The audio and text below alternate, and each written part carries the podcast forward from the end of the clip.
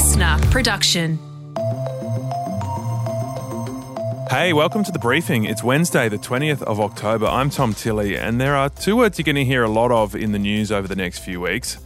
And in fact, you've already been hearing these two words a lot. The Prime Minister is expected to push ahead with the plan for net zero emissions. Show the rest of the world that we're serious about getting to net zero. Net zero. Net zero. Net zero by 2050. Net zero, yes, as we head into the Glasgow Climate Summit in under two weeks now.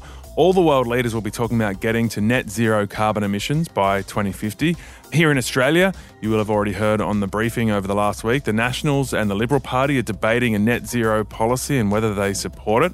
But do you actually know what it means? It means that we reach a point where any residual emissions that we make of greenhouse gases, CO2 from agriculture or something like that, that's just really hard to get out.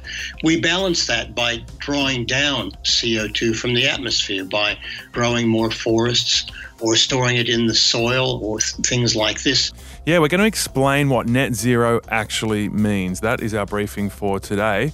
First, Katrina Blowers joins us for today's headlines.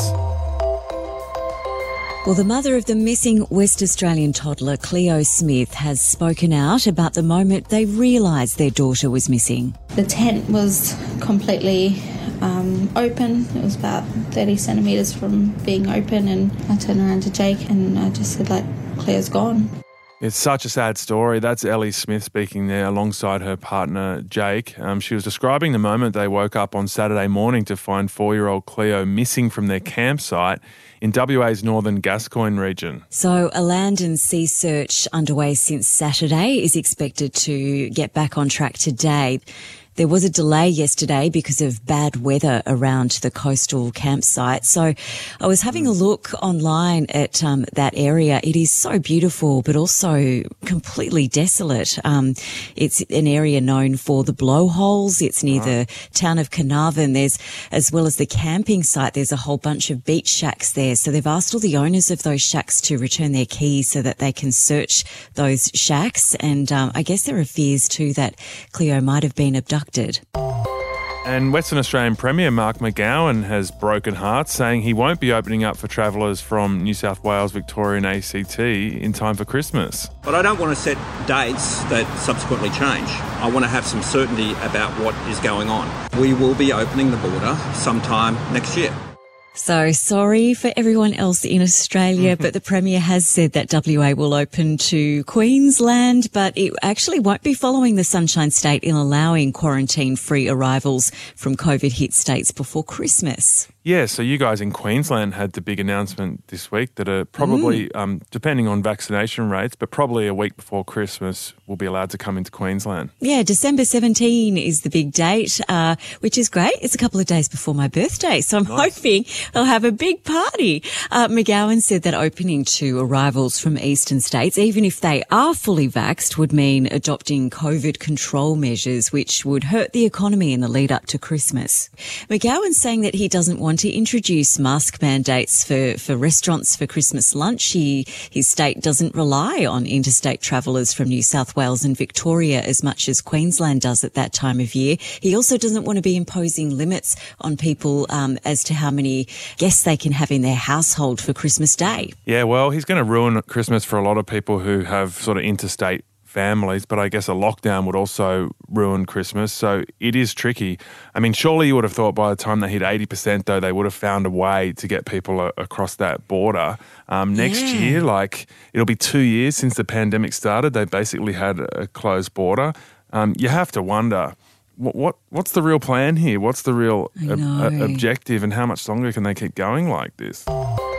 Victorian Premier Daniel Andrews, meanwhile, has warned unvaccinated people in the state won't be granted special freedoms there until later next year. The Grand Prix is in April. I don't think there's going to be crowds at the Grand Prix made up of people who have not been double dosed. That's Dan Andrews taking his classic hardline stance. Um, the decision puts Victoria at odds with New South Wales, which promised anyone still unvaccinated by December 1 this year um, will no longer have to conform to lockdown restrictions. And how about this? Andrews has thrown down the gauntlet to tennis star Novak Djokovic. He says that Djokovic will likely be locked out of the state for the Australian Open in January.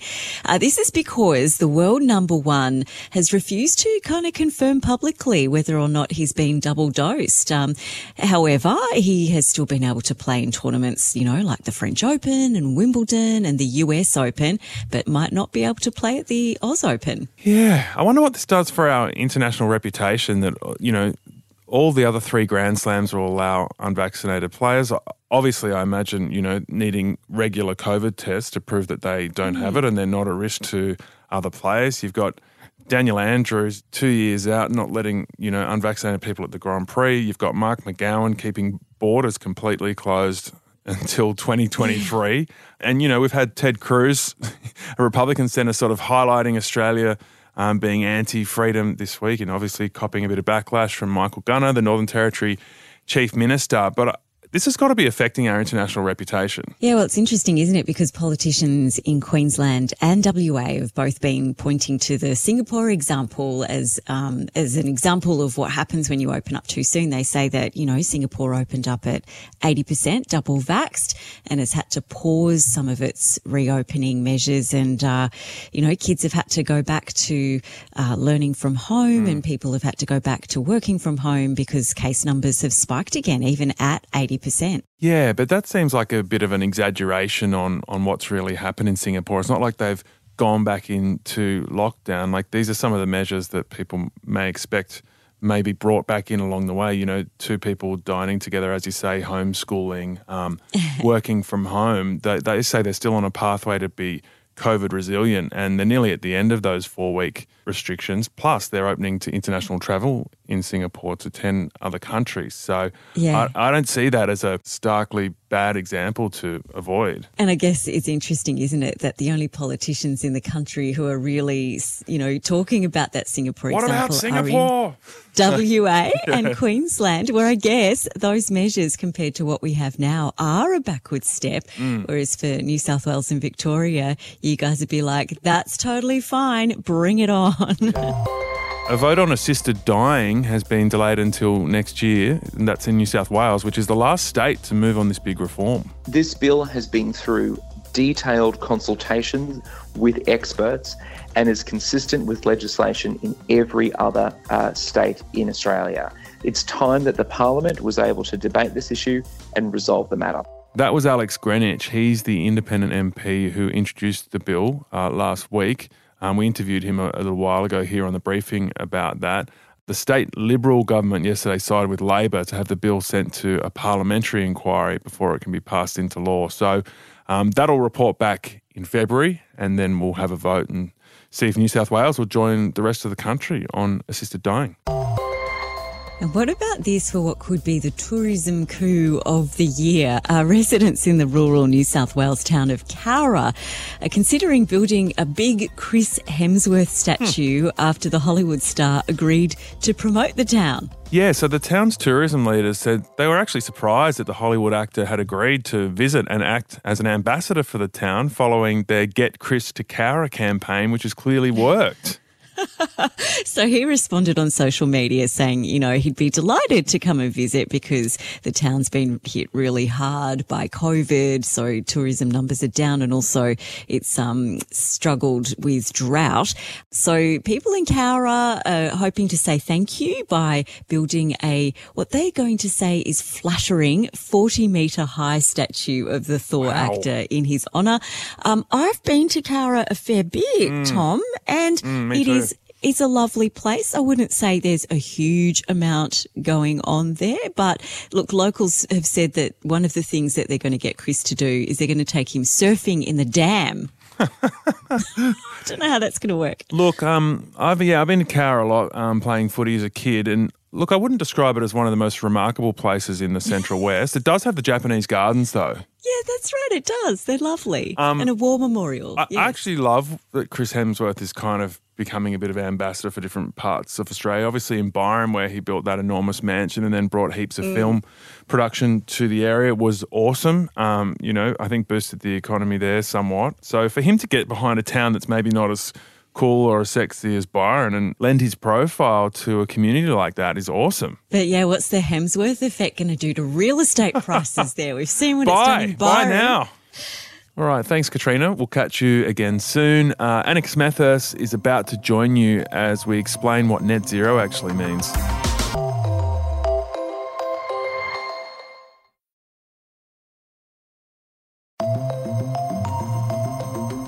Professor Will Steffen is a climate change researcher at the Australian National University and he joins us now.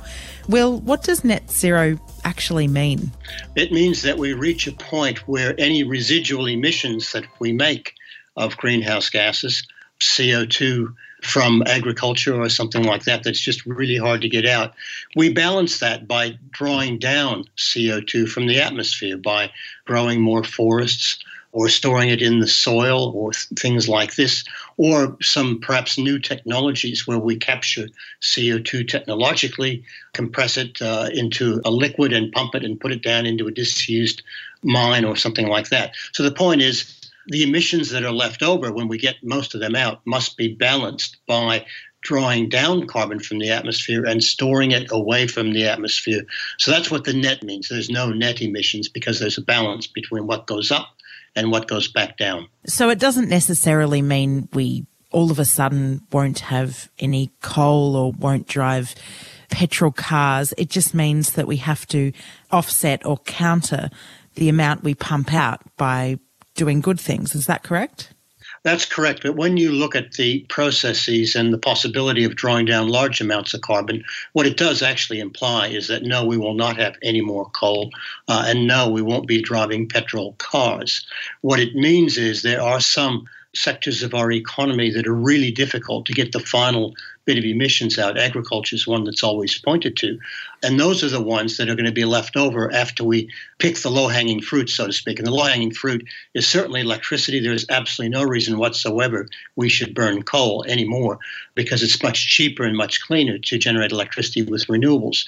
And also, electrification of transport is really moving fast. By 2030, I think we'll see more electric vehicles than we will petrol driven cars. And by 2035, the petrol driven cars will probably be antiques. You've got the scales, right? On one side, you've got the emissions that we will still be putting out. On the other side, you've Yeah. got the emissions that we will be removing from the atmosphere.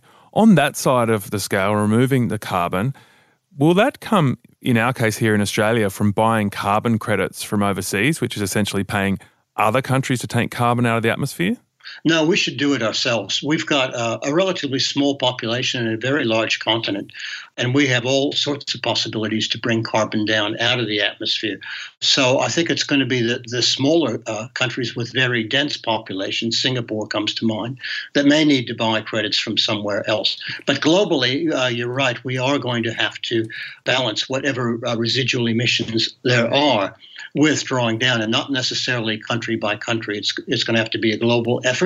We may, in fact, here in Australia, draw down more carbon than our residual emissions, uh, benefiting from other countries paying us to draw this down. But that's something that's going to be worked out uh, uh, in the longer term. I guess the reason I ask that question, it always seems like a bit of a weakness to me if you could just buy carbon credits from overseas, essentially paying other countries to reduce their emissions, that it would sort of let us off the hook, that rich countries like ours could keep Yeah. our carbon intensive Yeah. sectors going, reap the revenue from it, use it to pay off other countries to reduce their emissions, and therefore we're not working as hard as we should at reducing our own emissions or finding ways to remove it ourselves. Yeah, that's a good point. But when you actually look at the numbers, the magnitudes, uh, that sort of solution won't work because it's hard to draw down CO2 uh, at the magnitudes that we're going to need. So we're going to need to get every bit of CO2 emissions down as close to zero as we possibly can to have any chance of getting to net zero. I'd point out one other thing too is we have to be careful uh, about the carbon we do draw down out of the atmosphere and store. For example, if we're going to put it in forests, they are prone to burning if we can't get climate change under control. Uh, and of course, then the carbon goes right up out the spout. Uh, for example, here in uh, Australia a year and a half or so ago, with the massive bushfires in eastern Australia, they emitted uh, as much as the entire country of Australia does in an entire year. Over 500 million tons of carbon dioxide went back up uh, from the biosphere. So, um, storing carbon in above ground biomass, i.e., forests and other ecosystems, has risks. If we can't get the emissions down fast enough and we have continuing fires, we're going to lose that. So there are all sorts of risks that need to be taken into account when we talk about net zero. Who will police it? You know, it's all well and good to sign up and say we agree to net zero, but who does the calculations to make sure the balance is right? Well, that hopefully will be done by the Conference of the Parties. In fact, we're going to Glasgow in a couple of weeks, and that's an international agreement where we have to account for all of our emissions and that includes net emissions. So we also, have to account for our drawdown as well. So there will be international protocols about how you do this. Uh, there will probably be international inspections too to make sure everything is going well.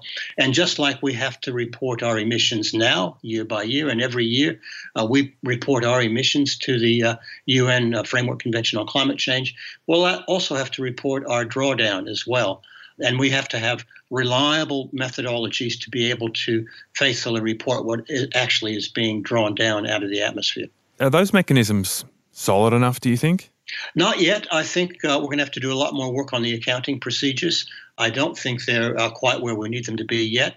It's probably easier when you're growing uh, monoculture plantations, but that isn't the best way to draw CO2 out of the atmosphere. Complex ecosystems are more resilient and they give you other side benefits in terms of biodiversity preservation and so on. But those are harder to actually measure the carbon. Soil carbon in general is harder to measure than above ground carbon that is stored in the trunks and leaves of trees and so on. Uh, we're getting better at that stuff, but uh, but uh, soil is going to be one I think needs a bit more work. So, Will, how do we get to this point where the whole world is talking about net zero and agreeing that that's essentially what we should aim for? And do you think it's the, the right way to be looking at this problem? I mean, as you've said before, removing carbon from the atmosphere is so difficult that the main game really is about reducing our carbon emissions, yet the focus is on this net zero target, which necessarily includes the, the removal of carbon. So, is it the right way to be looking at it? And how do we get to this point? Well, I think that's a really good question because it does leave countries with a way out of continuing a significant amount of emissions. The real issue we have, and I think this is what you're pointing to quite appropriately, is that uh, we don't yet have the technologies and methodologies in place for removal of significant amounts of carbon. So this is sort of a, a pie in the sky pledge when countries say, oh, we'll reach net zero by 2050. 2050 is th- nearly three decades down the track and we don't have the technologies yet to remove carbon and store it safely at the rates we need to do. Which is one half uh, of the so whole equation, right? Absolutely. So my point is usually net zero, well, that's a pretty weak pledge. What we really need to find out is how fast you're going to remove emissions, full stop. Don't talk about drawdown, the actual emissions. And really, we should be focusing on 2030. If we don't get real absolute emissions down by at least half by 2030, we're going to be in deep trouble in terms of meeting the Paris climate goals. So that, that's really where the action is. It's on 2030, and it's not about net zero. It's about getting real, honest emissions down to at least 50% uh, of their current levels. You talked about some of the sectors that are going to be most responsible for driving down emissions. How do you make sure it's fair and all sectors have the same economic hit? One way that it is fair is if you put a price on the emission of carbon. So, uh, an emission of one ton of carbon or one ton of carbon dioxide, however you want to measure it, uh, no matter where it comes from, costs the same amount of money in terms of a carbon price. So, that's one way you can do it. I think you need to have a, a sophisticated approach, though, in, in, which you really focus on those sectors which can get emissions down very fast and can get them down at less cost in terms of uh, what we have at our disposal now technologically. That immediately points toward the electricity sector, where we know for certain that in, here in Australia we can get to zero emissions from the electricity sector easily by 2030. And we'll probably drop electricity prices in doing so because renewables are so cheap. Building new renewables now is cheaper than keeping existing fossil fuel power plants going. Is the price on carbon basically a mechanism that is meant to determine where it's most cost effective to reduce our emissions from? Well, that's what economists uh, tell me is that if you put a, a sort of a whole of economy price on carbon emissions, obviously the ones that are going to go down fastest are the ones that have alternatives that can get that cost out of their business as fast as possible. And the electricity sector is a good example, and that's that's happening already, even without a carbon price, because it's so economically advantageous to go towards renewables. I think transport's an interesting sector where a carbon price could have a really big impact. Whereas we start bringing in electric vehicles, we're a bit of a laggard. Other countries in Europe and US are moving faster on electric vehicles than we are. But if you see then a higher price on petrol, that's more of an incentive to go to electric vehicles, particularly when the cost of electricity is dropping. So um, it's going to be an interesting journey as we get carbon out of our societies and our economies, how people adjust and how clever we are in, in adapting and uh, grabbing the beneficial. Uh, there are quite a few beneficial societal uh, outcomes from getting emissions out of our societies. That was Professor Will Steffen, climate change researcher at the Australian National University. And it was an interesting, Annika, that he said removing carbon from the atmosphere will be a tiny part of the solution compared to the work that needs to be done to reduce our emissions. But it is the, the both sides of the scale, the net zero, that has been the concept that the world leaders seem to have been able to agree on. But I do wonder if it lets big emitting countries off the hook in the shorter term. We can talk about net zero out into the future, but the main game is reducing emissions as soon as possible, i.e., by 2030. And our government isn't committing to increasing their ambition there, but so many other countries really are. And potentially that's what's going to be the real sticking point at Glasgow. I guess that's where the price comes in. If you're putting it out there, it's got to be worthwhile to then remove. I sort of think of it as an oil spill into the ocean. You've got to get it out at some stage. So you would have to think eventually the counter will flip. And as you say, we will actually want to reduce more than remove. It perhaps provides a mechanism to do it more gradually. And as you say, maybe lets them off the hook. But it's also probably a reality that these are the economies we've built up for hundreds of years mm. now. And it's going to take a while to turn this around. Tomorrow on the briefing, you might have seen um, in your feed the story about the billboards in Times Square that are really taking the piss out of our politicians for not doing enough on climate change. Uh, we're going to speak to the comedian who raised the money and made that happen.